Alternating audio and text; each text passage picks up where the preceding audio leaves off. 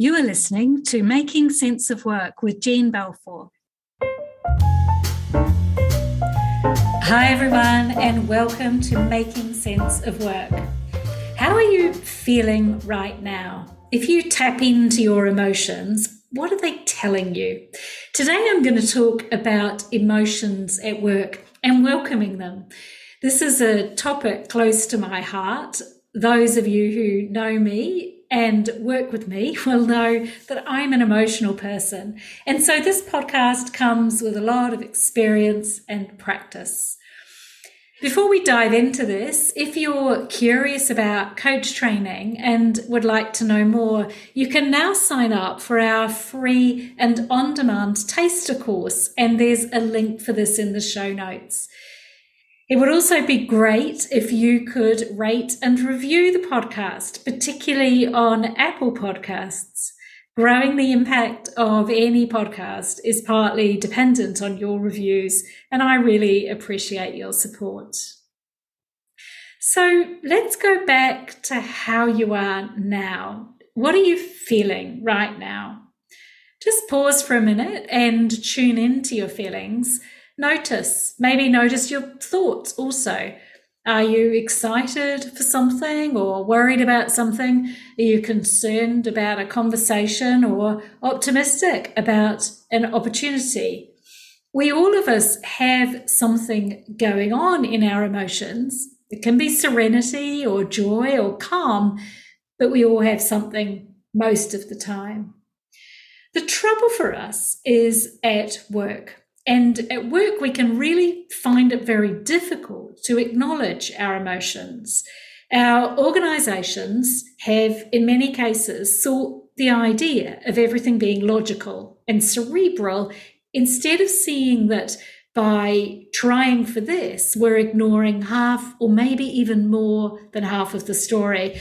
I've often said that it's like we are asked to leave our emotions at the door when we tap in at the turnstile at work. And I believe that this is trouble. When we're ignoring our emotions, all of them, they hold a huge subliminal power in our lives, and we're not able to be our best selves at work. We can call this many things. It's suppressing or bottling or ignoring them, but they all add up to the same thing. We are trying to ignore a vision of what's really happening.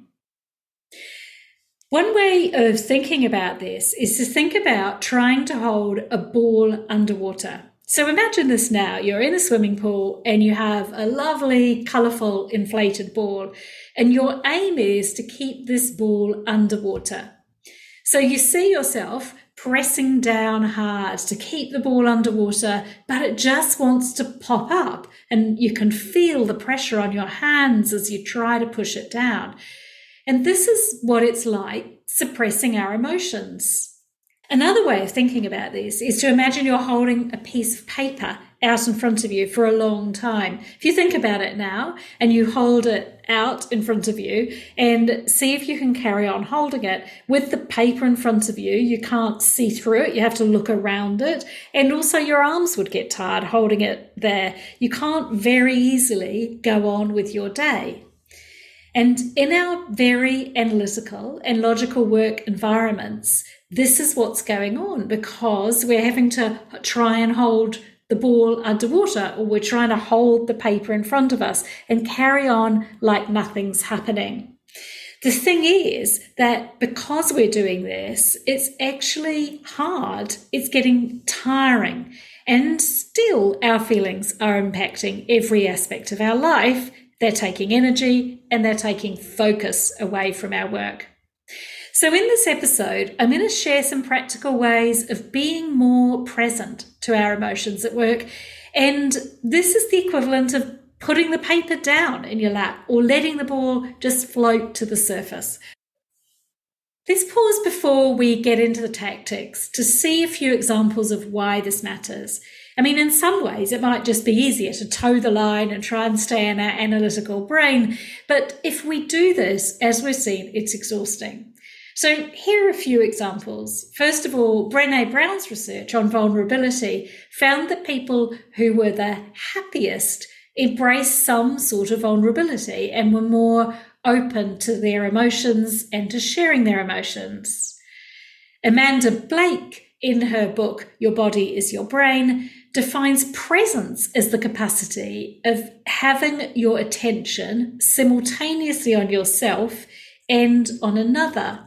And she says that deep presence requires feeling into all of our sensations whilst actively tuning into the people around you. So when we're ignoring our emotions and sensations, not only are we impacted by them, but we're also impacting the others. And it's kind of paradoxical here that by tuning into ourselves, we actually become better at tuning into others. There's also one study I came across that suggests that bottling our emotions increases other people's blood pressure. So, whilst we think that we're doing everyone and especially ourselves a favour by ignoring our emotions, it's actually not helping everyone.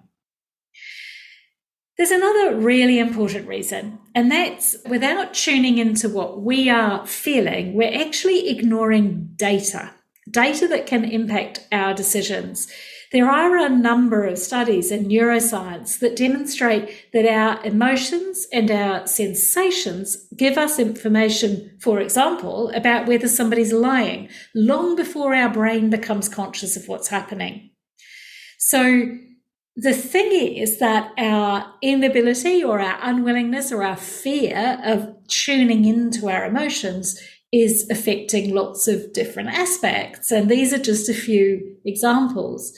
And so it's so important, I believe, that we learn to become more adept, or as Susan David would describe it, more emotionally agile, because it has a good impact on us, but it also has a good impact on other people. This has been a very personal journey for me as an emotional person, learning to see my emotions at work as valuable and helpful has been really hard I cry easily. I wear my heart on my sleeve. And yet, for a lot of my career, I've actually felt quite a bit of shame around this. I often felt that I would be more effective as a leader or a coach or a colleague if I could just be analytical and less tuned into my emotions. And it's taken a really big journey for me to see that my ability to tune into my emotions with ease is actually a strength. It means that I bring my way of being and seeing the world into decisions and into the experiences of others. And I guess I invite you too to be curious about what would happen if you paid more attention to and valued more your emotions at work. So let's look at how we can do this and what happens. One of the areas to start thinking about this is to think about how we can make friends with our emotional life. And an aspect of this is to become better acquainted with our triggers, the triggers that trigger us into different emotional reactions. Let me give you a personal example of this. I learned many years ago that trust is very important to me. I see myself as trustworthy and I trust others. So if someone questions me in a way that I think is questioning my trustworthiness, I can get very quickly hurt, angry, defensive. I'm instantly derailed and I'm functioning out of my less best self, to say the least. Over the years, I've really learned that it's okay for people to question me. They have a right to say, Are you sure? About that. And I've learned to be less triggered by it, or sometimes actually not triggered at all. I've got better and better at it.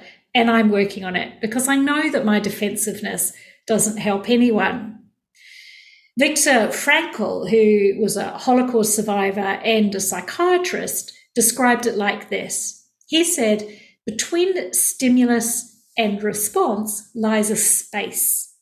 In that space, lies our freedom and power to choose a response. And in our response lies our growth and our happiness. So, what we're aiming to do with increasing our emotional strength is to learn to find that space, to find the space between the trigger and the response. And it's in that space that we can become more aware of what's happening to us emotionally, and we have more choice about how we respond. So in my case, I'm learning to find the space. I feel the instant reaction and I'm learning to pause and see that in this case, every person has a right to question my trustworthiness. That's not my decision to do. They want to find out something for sure. My job is to be calm and respond appropriately we can all of us be triggered by so many things. It can be a values clash, or maybe being micromanaged, or boundary issues, or maybe somebody even mentioning a piece of work or a criticism we feel is unfair. So many things that trigger us. Maybe something reminds us of something in our past, or ultimately, stress in and of itself can be a trigger that stops us functioning in this way. So, learning to know our triggers can really help us in learning to be more emotionally resilient. It doesn't mean the emotions go away, it means we become better at making room for them and understanding them and knowing what they are. If you're not sure about this, about what's triggering emotion, one way that you can do this is to work with thought patterns to see what might be doing it. So maybe you have an emotional reaction to something and you're not sure what was triggered it. Take some time to track back on your thoughts and see what you were thinking beforehand. What were the thoughts that could have been causing it? And can you begin to see them tracing to the trigger? I know that we can get better at this. I've got better at myself. I've worked with a number of coaching clients around this to help them to improve that so that we can find that space. As I've already mentioned, Susan David has written a brilliant book called Emotional Agility. And in her book, she says that learning to be emotionally agile is about loosening up, calming down, and living with more intention. It's about choosing how we'll respond when our emotional warning system triggers something in us. I'd like to share a few ways that I use to help me with this, to help me to manage that, to help me to become increasingly emotionally agile. So, the first of these is actually just to make room for emotion. If you think back to our ball on the pool, that energy involved in pushing it down and holding it down is exhausting and also not good for us. The scientists tell us that suppressed emotion is really not healthy for us. So the first place is really just to become aware and to notice it. And it's almost like making room for it in your lungs. Breathe into it. Allow the emotion to be there in a very accepting way. Let the emotion pass. Just by doing that, it comes in and it goes out. Sometimes it feels held and trapped, and so we then need to perhaps talk to somebody to process it. But most commonly, just making room for it with compassion actually makes it easier to bear, easier to talk about, easier to find that space. I've read quite a few studies on stress and anger that say that an anger response is good if it lasts for about 90 seconds, it's problematic if it keeps going when we start brooding on things or overthinking things. So if we're feeling angry, good normal emotion, then it's good for us to actually feel it. Don't press it down. Notice it, make room for it, and think about what you can do with it. Another way of becoming emotionally agile is to learn to both feel them, as I've been describing there, and also to name the emotions and to name them with a level of granularity. This can again seem a bit counterintuitive to really lean into an emotion and name it when it actually might feel more sensible to ignore it. But naming emotions helps us to understand what's really going on, and then we get a bit more power and the opportunity to choose. We do an exercise on our coaching program at level two where we invite students to do this. And every time we see people visibly become more centered, is they really understand the different names for the emotions that they're feeling. So we start this by knowing what the seven core emotions are. There's a lot of disagreement about how many are the core emotions, but let's go with seven for now. And they are joy, anger, sadness, fear, surprise, contempt, and disgust. The thing is that beyond these, there are hundreds of different emotions that come out from each of these core emotions. And if we can learn to label in an even more granular way, then that can be really powerful and helpful and liberating. And it helps us decode what's going on. So, for example, stressed could be a number of things. It could be overwhelmed, disempowered, vulnerable, confused, worried, cautious, nervous, bewildered, or skeptical. If you think about when you're next stressed, being curious about what is that really that's causing that emotion of stress, that feeling of stress, we're much more likely to find a way out of it. By labeling it accurately, we understand it, we can create a sense of it, and we can think about how to move beyond it. An extension of this is to notice how you are with the naming of it. So, for example, when you notice yourself saying, I'm angry, you're actually very identified, or I'm very identified with that anger. Instead, we can say, I notice that I'm angry at the moment. We get a bit of distance from it and we're better able to think about it. There are lots of tools to help with this, and I'll put a link to one in the bio. There's also Brene Brown's book, Atlas of the Heart, which is like an encyclopedia of emotions. And Susan David's website has some fabulous and very beautiful tools that can help you think about the granularity. So, all those will be linked in the show notes. A couple more things that you can do. Our body is an amazing sense organ, and we can learn to tune in to become more aware. In her great book that I've already mentioned, Your Body is Your Brain, Amanda Blake describes the wisdom, how much wisdom our bodies hold.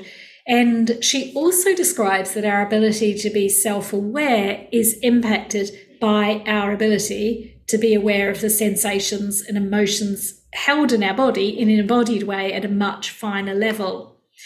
You could do this by just noticing your body now, maybe thinking about somewhere that you're holding some tension, maybe, for example, in your stomach. Just become very aware of it. Again, tune into it, notice it, try not to ignore it, come right down into it, and think about what is this feeling? Maybe think about even what color it is or what shape is forming. What temperature is it? Is it hot or cold or warm, tepid? Does it have a texture, this feeling? Is it spiky or smooth, lumpy or mm. floppy? As you tune into this information, just notice what that's telling you, what that feeling, maybe that tension in your stomach is actually saying to you. What's the information it's trying to convey to you? What are the emotions held there? And what are the thoughts that are connected to that? Now, all of this is very much about managing our emotions, but we are at work with our colleagues and our bosses and other people. And it can be very tricky for some of us to feel strong emotions and to feel those reactions to things at work. And yet, this is normal. It's happening to all of us. And it's the pretending that it doesn't that isn't helpful. How you approach this will be a very personal thing. So, for some, talking through emotions with colleagues or your boss will help. For others, this might feel too exposing, and you would prefer not to. But the main thing here is to remember that suppressed emotion holds more power. Back to our beach ball. So, if you choose not to talk about it at work, find some other way to release it. Maybe journal it, talk to a coach, go for a run, do something with the emotion, allow it to come up, make room for it. If you do choose to talk about it, prepare and be open for their emotion as well. Emotions can be contagious, particularly at work, and it's okay for you both to experience emotion in any situation. If you notice yourself feeling defensive, maybe about feedback, just be curious about feeling defensive. It's okay to feel defensive, acknowledge it. It's again a normal human reaction. And it's not always helpful, but it is our system seeking to protect us. And again, we can name it, consider what's causing us to be defensive, what's triggered the defensiveness, and then go and have another conversation, maybe when we're feeling less defensive. One of the big challenges and one of the questions I often get is what do I do if people cry? Well, tears are a release. In fact, I love the Nancy Kline quote crying makes you smarter. When we cry, we release the tension that's building up and we allow it through. When we're finished crying, we often have a calmer, clearer mind in which to face the world, to have the conversations. So when you are with someone who cries, reassure them that crying is a part of us and get tissues. People feel so much shame around crying. So it's important to leave that space to reassure, maybe ask them if they'd like to take a break and come back later, but just to help people to see that this is an okay thing to be doing. And that links to my last strategy. This is about showing compassion to yourself being emotional is a part of the human condition. We're all emotional. And so if you're feeling shame around it, just remind yourself that no emotions are good or bad. They just are. It's about how we learn to live with them, how we learn to listen into them, to see the incredible wisdom that they hold. I believe strongly that our working lives would be better if we were more free to talk about emotion at work. And I encourage you to think about how you can model this in your own working life. Thanks for joining this episode of Making Sense of Work. If you enjoyed it, please go and subscribe, rate, and review. If you have a topic you'd like me to explore in the podcast, please follow the show notes and send me a message.